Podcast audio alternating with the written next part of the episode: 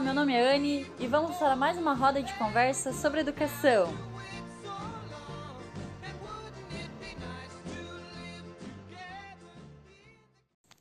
E aí, gente, como vocês estão? Como está essa força? No nosso encontro de hoje, eu vou compartilhar duas vivências sobre a reação que temos ao sentir raiva, ao ativar esse sentimento em que nos maltratamos tanto por sentir. Na verdade, eu acho que além da raiva, a tristeza, né, ela também exige muito quando sentimos. Porém, pensamos pouco e muito menos organizamos esses sentimentos. Então, let's go! Em um belo dia, anos atrás, fui recepcionar a chegada de uma aluna. Ela tinha uns seis anos e estava acompanhada da mãe. Só que chorava e gritava muito. Ela dizia frases como: Não quero ficar na escola, não quero estudar, e isso repetidamente.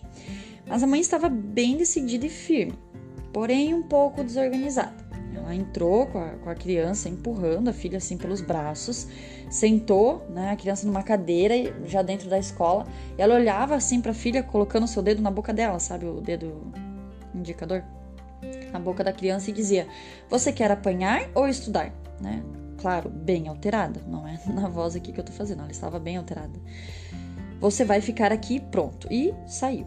E eu ali, com a menina chorando e gritando que não queria estudar. E aí, enquanto eu vi a cena antes, né, da mãe e da filha, na qual não era uma boa ideia eu intervir, porque era uma dinâmica familiar entre as duas, né, as duas traziam essa dinâmica, eu fui me organizando para quando a mãe saísse, né, para que eu entrasse em cena após a saída da mãe. E aí, quando ela saiu, eu perguntei para a criança: O que você está sentindo? É óbvio que o olhar metralhador para mim já dizia, né? Ela já respondia o que ela estava sentindo, mas eu queria que ela identificasse esse sentimento dela. Então ela disse: muita raiva, eu não quero estudar. Aí perguntei para ela: por que você não quer estudar? Ela falou: porque eu não gosto, eu prefiro ficar em casa, eu quero ficar em casa. Eu né, expliquei por que, que ela estava sentindo raiva, por que, que às vezes não vamos gostar de algo, mas é importante mesmo assim fazer. Aí nisso que eu estava explicando ali, né, tentando manter a serenidade, ali sendo serena com ela, plena. Aí ela me olhou e falou: Agora eu tô com raiva de você. Aí eu falei: Por que você está com raiva de mim? Porque você não deixou a minha mãe me levar. Você não disse para ela me levar. Eu quero ir para casa. Eu falei: olha, isso é uma decisão dela e é algo importante para você estar na escola estudando e aprendendo. Né? Mas eu entendo o seu sentimento e eu estou aqui para te ajudar nesse momento, né? Até que você volte a, se sentir bem e aí nós vamos para a sala. E aí quando eu terminei de falar isso, ela falou assim: "Eu não vou para a sala, eu vou ficar aqui a tarde inteira, não vou para a sala, não vou para a sala". Eu comecei a conversar com ela, né, questionar mais ela, assim, sobre o sentimento, sobre, né, por que disso, por que daquilo. Aí passou uns minutos, percebi que ela estava se acalmando. É importante até eu destacar, gente, que quando ela estava ali chorando, gritando, ela se expressava muito através do corpo, então ela pulava muito na cadeira, mexia muito os braços, as pernas, batia assim, né? É, e ela, ela, não estava se machucando, né? E nem machucando ninguém. Então eu não intervi nesse momento, eu não pedi para ela parar de fazer aquilo, né? Eu fui só perguntando e puxando assunto e aí o corpo ele foi cessando, né? Aquela expressão de raiva ela, ela foi foi parando de, de expressar. E aí nesse tempinho é, eu falei para ela assim, então agora eu vou usar essa sala que ela estava sentada, né? Falei, eu vou usar essa sala e eu vou te levar, é, né? Preciso que você me dê licença e vá lá para sua sala. Né? É o momento em que você precisa estar aqui na escola, é lá na sua sala. Aqui é o momento de conversa, de se acalmar e esses, esses minutos, né, já aconteceram e já passou. E aí ela falou: Não, eu não vou. E aí eu pensei: Bom, e agora, né, gente? Que, que não, qual era a minha vontade? Era de me, né? Era quase que uma desorganização. Tinha vontade de pegar pela mão dela, né? Levantar ela e ir levando, ela querendo ou não. Mas eu pensei, não, gente, organiza e pensa. Aí fiquei olhando assim para uns segundos e me veio a ideia. Aí eu, olhando assim no nível dela, né? Abaixada assim na, na altura dela, coloquei assim com a minha mão, mostrei, né? O, o número 2, no caso, com, com a mão, e falei assim: você tem duas opções. Ou você vai para a sala sozinha, ou eu te levo até a sala. Então eu fiz ela escolher, ela teve a liberdade de escolher, mas o escolher era o mesmo rumo, era chegar até a sala. Ela não tinha a opção de ficar ali, como ela queria. E rápido, assim, ela nem negou, ela olhou e falou: ah, é, número dois, quero que você me leve até a sala. E fui, né? Fui acompanhando ela e ela falando coisas. Chegou um momento que ela parou de novo, bem perto assim da sala. Ela parou de novo e falou: Eu quero ir para casa, liga para minha mãe, eu quero ir para minha casa. E eu falei, mas por que, que tu quer ir pra casa? Porque a minha mãe, ela só mexe no celular. Ela não faz nada na casa dela. Porque eu tava justificando que ela tinha trabalhos, né? Que ela tinha demandas para fazer. Ela só mexe no celular, ela não faz nada. Aí eu falei, ah, sim, e a sua roupa, ela tá lavada, ela tá passada, o seu quarto, quando você chega, ele tá arrumado porque a sua mãe só fica no celular? Ela olhou para mim assim, como se fosse, como que você sabe, né? que ela faz tudo isso. E aí ela falou, é, mas ela só mexe no celular e eu quero ficar lá com ela, porque aí ela faz o que ela quer. E uma, uma fala muito desorganizada, assim, dela e querendo impor. E aí eu dei ali, né, o tempo dela expressar, tentei explicar, mas também não fui muito a fundo, né, para não para que não gerasse uma maior discussão ali no momento. E aí fui de novo e falei: "Você tem duas opções. Quer que eu suba, porque era uma escala, né? Quer que eu suba contigo até a sala ou você vai sozinha?" Daí ali ela quis ir sozinha e eu estava com a mochila dela.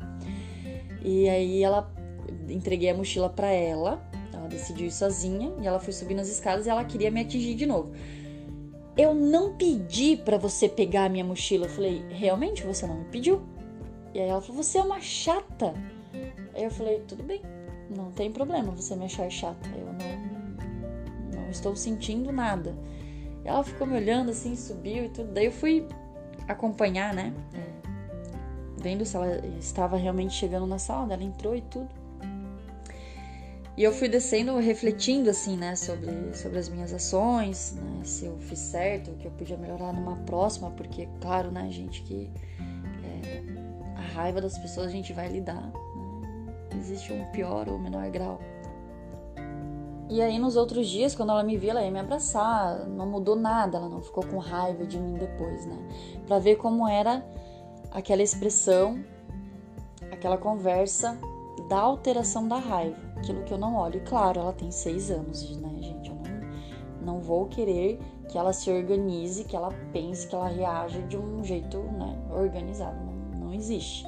Ela ia se expressar daquela forma e eu deixei ela se expressar daquela forma e fui através do diálogo, através da conversa, me organizei para atender aquela criança, né? para acolher, para fazer escuta, para explicar.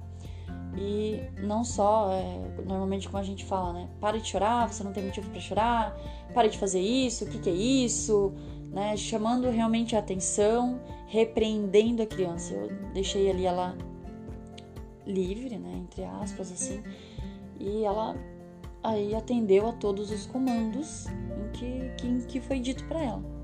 Agora você se acalmou, agora você retorna para sala, agora você vai estudar e foi, passou a tarde tranquila Lá dentro da sala ela não teve nenhum, nenhum episódio né, dessa raiva.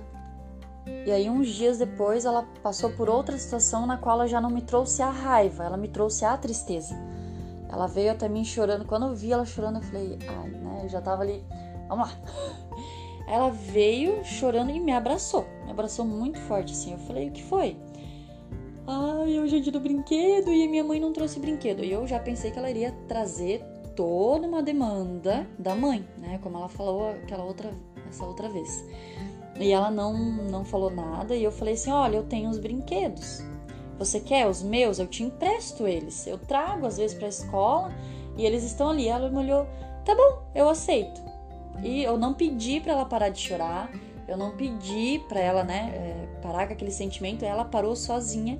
Nenhum pedido. A hora que eu ofereci para ela, eu tenho brinquedos aqui. O que você acha? ela se organizou ali e falou aceito e tudo. Fui lá, peguei, entreguei meus brinquedos, eram três. Eu falei assim, eu só preciso que no final da aula você venha até aqui devolver. Pode ser? Aí ela, sim, claro, eu trago de volta. Aí até deu uma hora, uma hora e pouquinho, ela ia trazendo um por vez, assim, né? E dizer que gostou daquele brinquedo, gostou do outro. E foi, e, e passou o dia.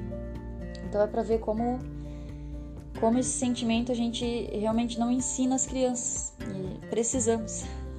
Porque aí quando estamos adultos, a raiva ainda continua e não conseguimos pensar, não conseguimos organizar e nos alteramos mesmo. Tem um eu li o livro da coleção dos Segredos da Mente Milionária. O nome do livro é A Chave do Autocontrole. É do William George Jordan. E aí ele fala ali num dos capítulos o canhão de dinamite é a segunda arma de destruição mais letal que existe. A primeira é a língua humana. O mal causado pela língua decorre de palavras de indelicadeza, ódio, malícia, inveja, amargura, duras críticas, fofocas, mentiras e escândalos. E dentre essas características tem o sentimento. Né? Quando eu sou indelicado, quando eu tenho ódio, quando eu né, minto ou faço um escândalo, a raiva em si ela está ali, né, dentro de mim, me consumindo, me controlando, onde eu deveria controlá-lo.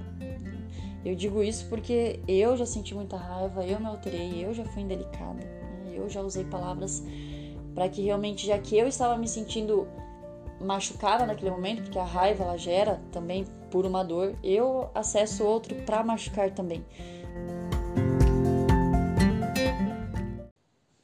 Para chegar nesse nível, né, penso, logo organizo, é muita luta mesmo. Tem que ter um, uma autopercepção muito grande, assim, e se percebendo em cada atitude, não é numa primeira, né? Ah, nossa, porque a gente sabe, a gente sabe que é, o certo é controlar a raiva, o certo é controlar né, o sentimento que me altere, que acesso outro de forma desrespeitosa, indelicada, mas é difícil, é muito difícil, porque quando gera esse tipo de sentimento, realmente sai tudo desorganizado.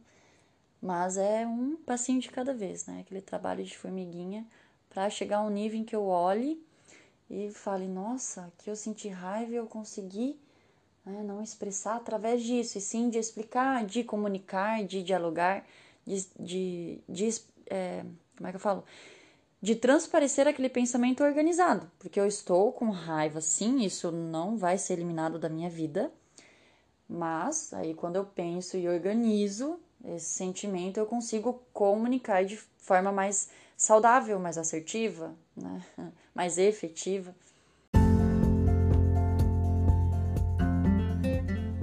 E assim, tendo sucesso aí, tornando a vida cada vez mais leve, porque é uma bagagem bem pesada sentimento. Então nós precisamos olhar para ele, cuidar dele né? e não sentir mais. Eu tô com raiva e eu sinto mais raiva porque eu tô sentindo raiva e não é esse né, a ideia. A gente precisa olhar, cuidar, acolher para transformar e conseguir aí dialogar. A outra situação é de uma já é uma adolescente, em que ela me trouxe essa demanda alterada e conforme ela trazia a parte alterada, eu ia explicando. Eu só devolvia, né? Ah, reclamou disso, eu explicava.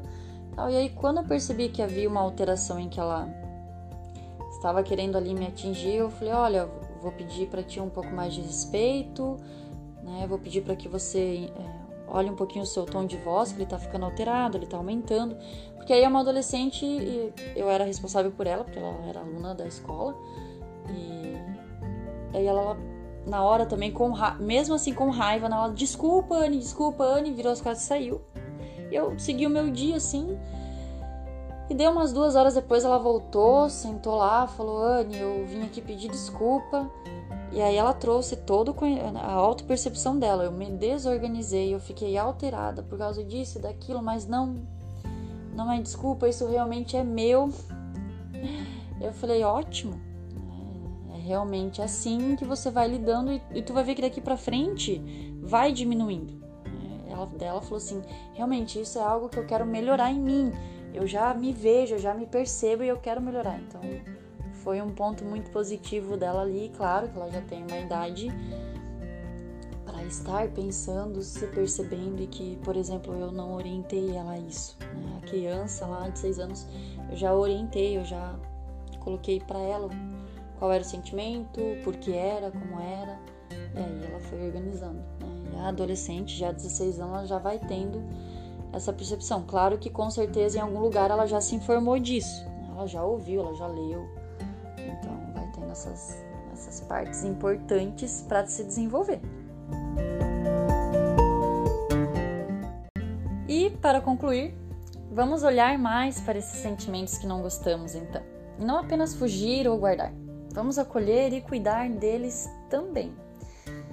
Foi muito bom estar com vocês. Se cuidem e organizem os pensamentos sempre que possível.